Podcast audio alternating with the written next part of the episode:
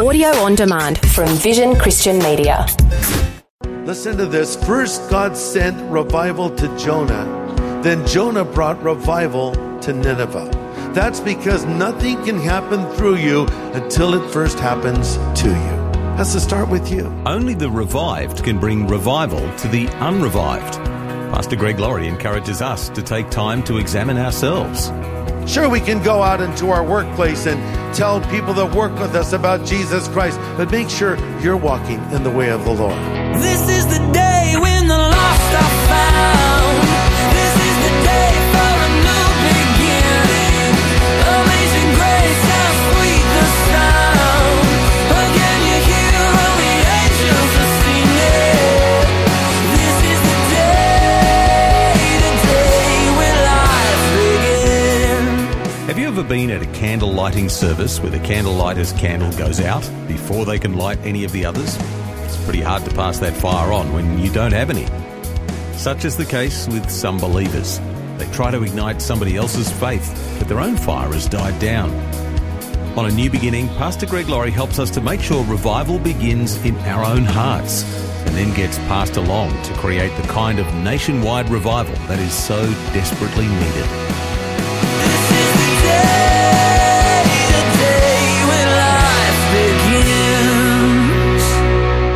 I want to look at one of the largest revivals in human history. And this gives me hope for our own country, because this nation we're going to examine together deserved judgment. And in a way, I feel as though our country deserves judgment. And you say, but Greg, why? Because knowledge brings responsibility. The only other nation we would be closely likened to would be the nation Israel, a nation also founded on biblical principles. That is how we started this country, and that knowledge brings responsibility. I think of the words of Thomas Jefferson, who said, quote, "I tremble for my country when I reflect that God is just and that his justice cannot sleep forever." But we're going to look at the story of a nation that had a revival, just like America needs to have Uh, revival. The name of this city is Nineveh. But let me make a distinction between the word revival and awakening. We often use them interchangeably, but I think a distinction can be made. America needs an awakening. The church needs a revival. An awakening is when a nation comes alive spiritually and sees its need for God and turns to God. A revival is when God's people come back to life again. That brings me to point number one. What is revival? We need to take the, the mysticism out of the word and just see it for what it is. It, it simply means to bring back to life, to restore. To be revived is to wake up from a state of sleep. Uh, sometimes I'll watch television with my wife, and she'll select something that to me is, well, how shall I put it delicately? Boring.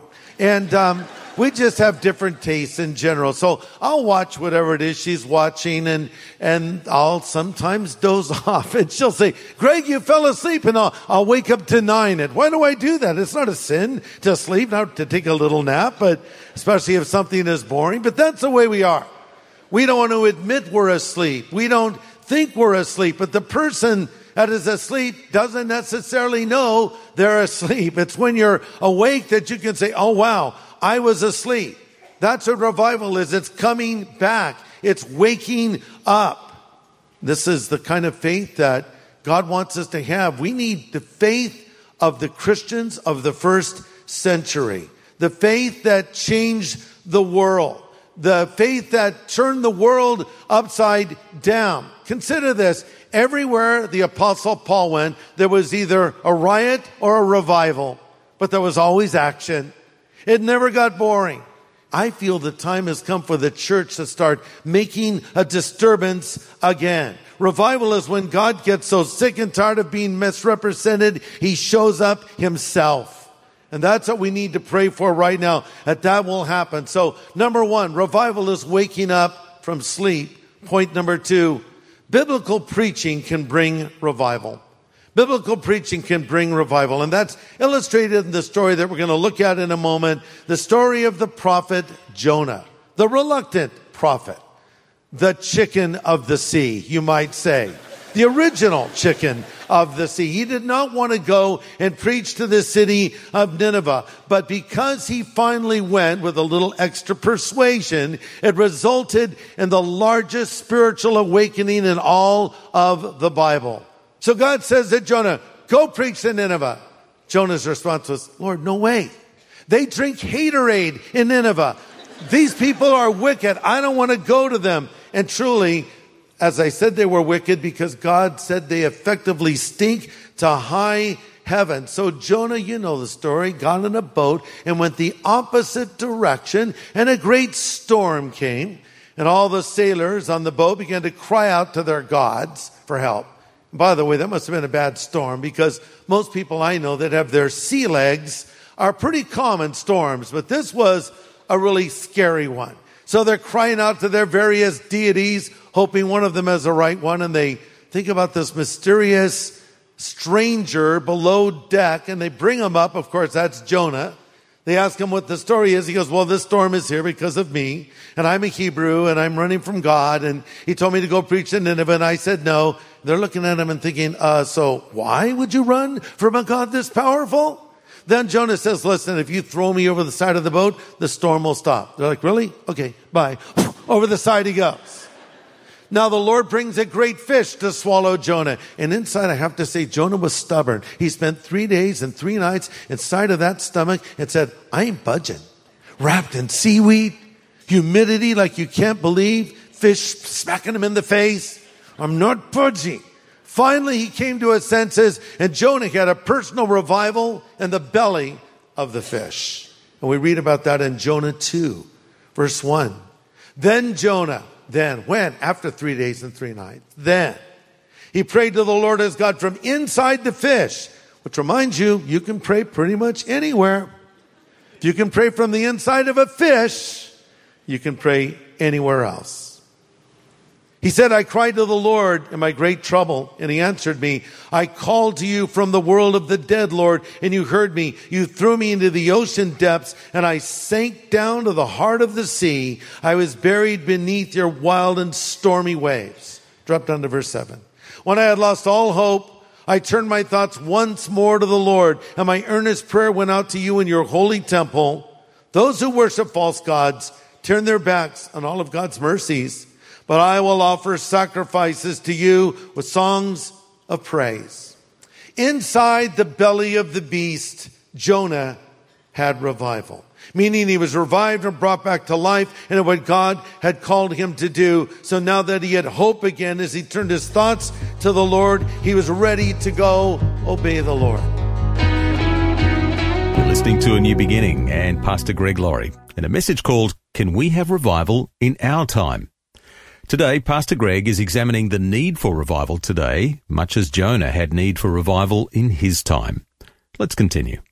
So now Jonah is revived, and he's ready to do what God has called him to do. And so the fish cruises up and barfs out Jonah. So Jonah was righteous and ralphed. And he was revived and recommissioned by God. Listen to this. First, God sent revival to Jonah. Then Jonah brought revival to Nineveh.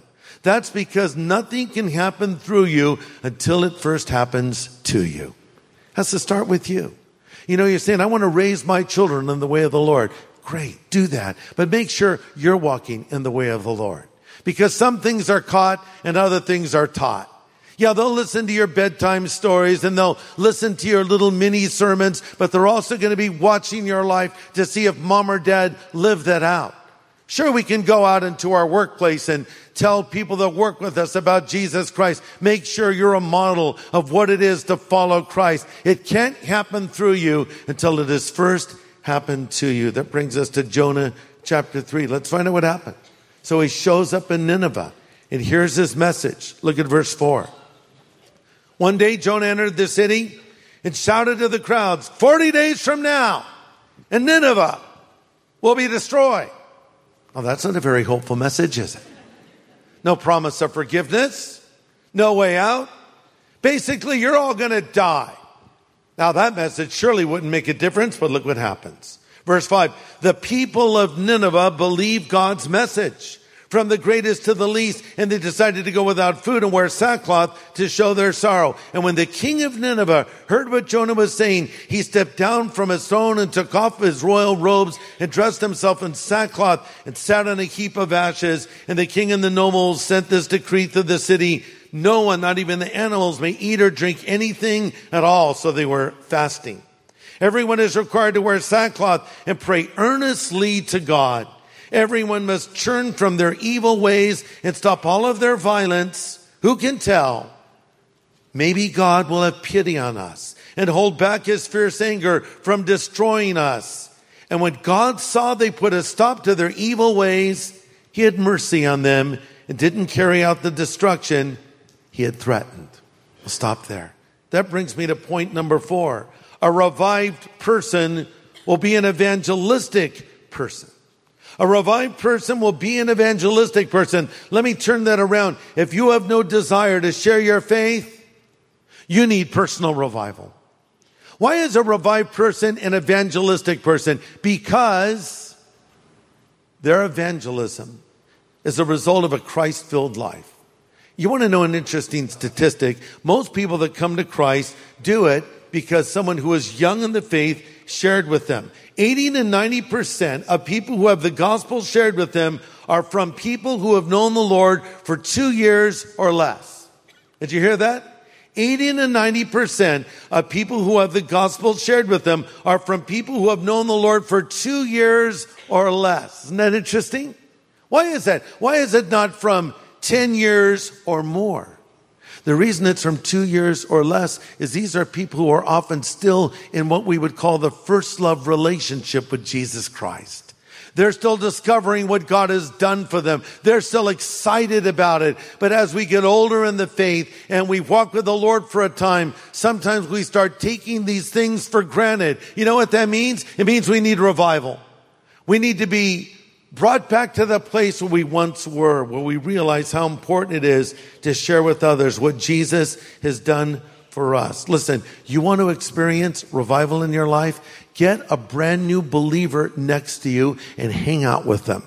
See, here's the problem. If you hang around with a bunch of jaded Christians, some who have even become cynical, and after church you critique the sermon, you need some new friends. Hang out with some new believers who are hearing this stuff for the first time and are fired up, and they have questions that will get you digging back into Scripture again. It's the best thing you can do for your own spiritual health. You stabilize them, and they re-energize you. Everybody benefits. But you see, sometimes we get away from that, and we need to have a revival. Now that brings me to my last point, number five. Even revived people need to be revived again. Even revived people need to be revived again. Why do I say this? Well, here's this awesome spiritual awakening. Thousands of people are believing. God is not judging them.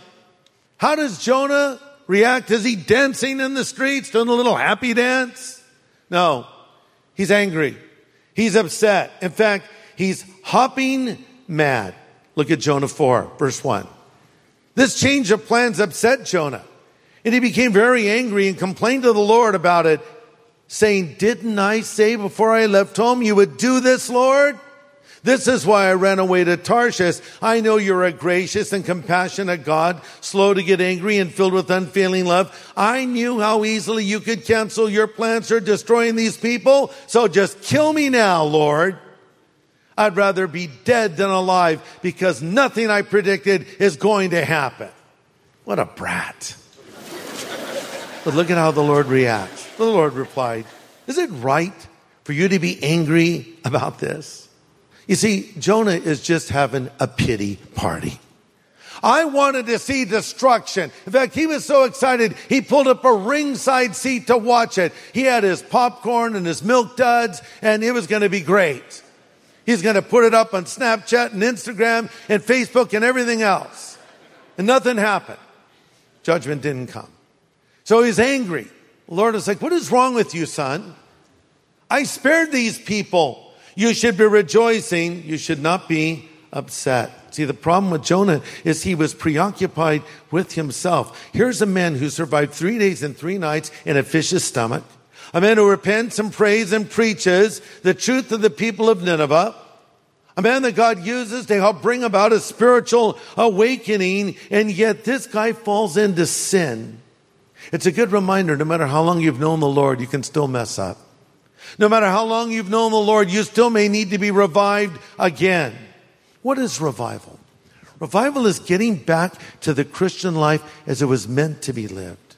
Revival is being in the bloom of first love for a lifetime, walking closely with the Lord. No, you can't always have those initial emotions you had as a new convert any more than you can have butterflies in your stomach like when you first met your husband or wife-to-be. If I still felt the same way toward my wife as I felt when I first met her, and I told her, I have a lightness, my head feels a little dizzy, she'd think I was having a heart attack or something. That's not realistic, but your love can grow deeper. Your love can grow stronger. And that's how we ought to be as followers of Jesus. Revival is nothing more or less than a new obedience to God. And then it's long obedience in the same direction. Listen, only God can send an awakening to America. But revival can happen right here, right now.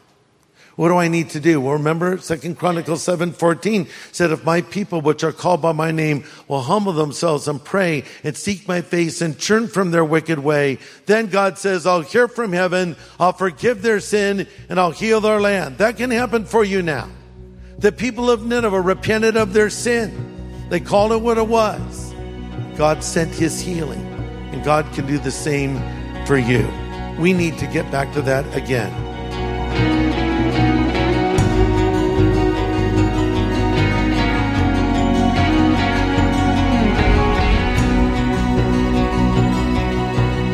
That's Pastor Greg Laurie with important encouragement today about revival, how it's needed, and how to get it started. It's from a message called, Can We Have Revival in Our Time? Now, have you ever wondered how long your life will last? Pastor Greg says your life will last exactly as long as God planned it from the very beginning. Some more on that tomorrow. But before we go today, here's Pastor Greg to close our discussion on revival in this way. Now, I wonder right now if the Lord has spoken to your heart. And I wonder if you feel as though you need to have a spiritual revival. I wonder if you who have been revived need to be revived again. You're saying, I don't care about lost people. I don't have a passion for the Word of God like I once had. I don't really care that much about prayer. But I want to be revived. I want to get back to that place where God wants me to be. Or maybe the Lord has spoken to you and there are some wicked things you need to turn from. Listen, if you want to do it, you pray this prayer out loud after me. Mean it from your heart. And I believe it's a prayer that God will hear and definitely a prayer that God will answer. Pray this after me now. Lord Jesus, I need revival. I need to wake up. I need to be refreshed. I want to be passionate for you. I want to be on fire for you. I want a greater hunger for the Word of God, a greater desire to pray, a stronger burden for non-believers. Lord, revive me, refresh me, fill me with the Holy Spirit right now. I receive it from you now. Amen. God bless you that prayed that prayer. God bless you guys. Amen.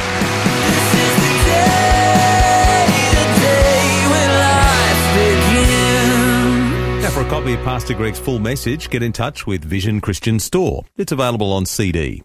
Search for Can We Have Revival in Our Time at vision store dot org dot a u or call one eight hundred, zero zero, five zero, one one. Station sponsor. Thanks for taking time to listen to this audio on demand from Vision Christian Media. To find out more about us, go to vision dot org dot a u.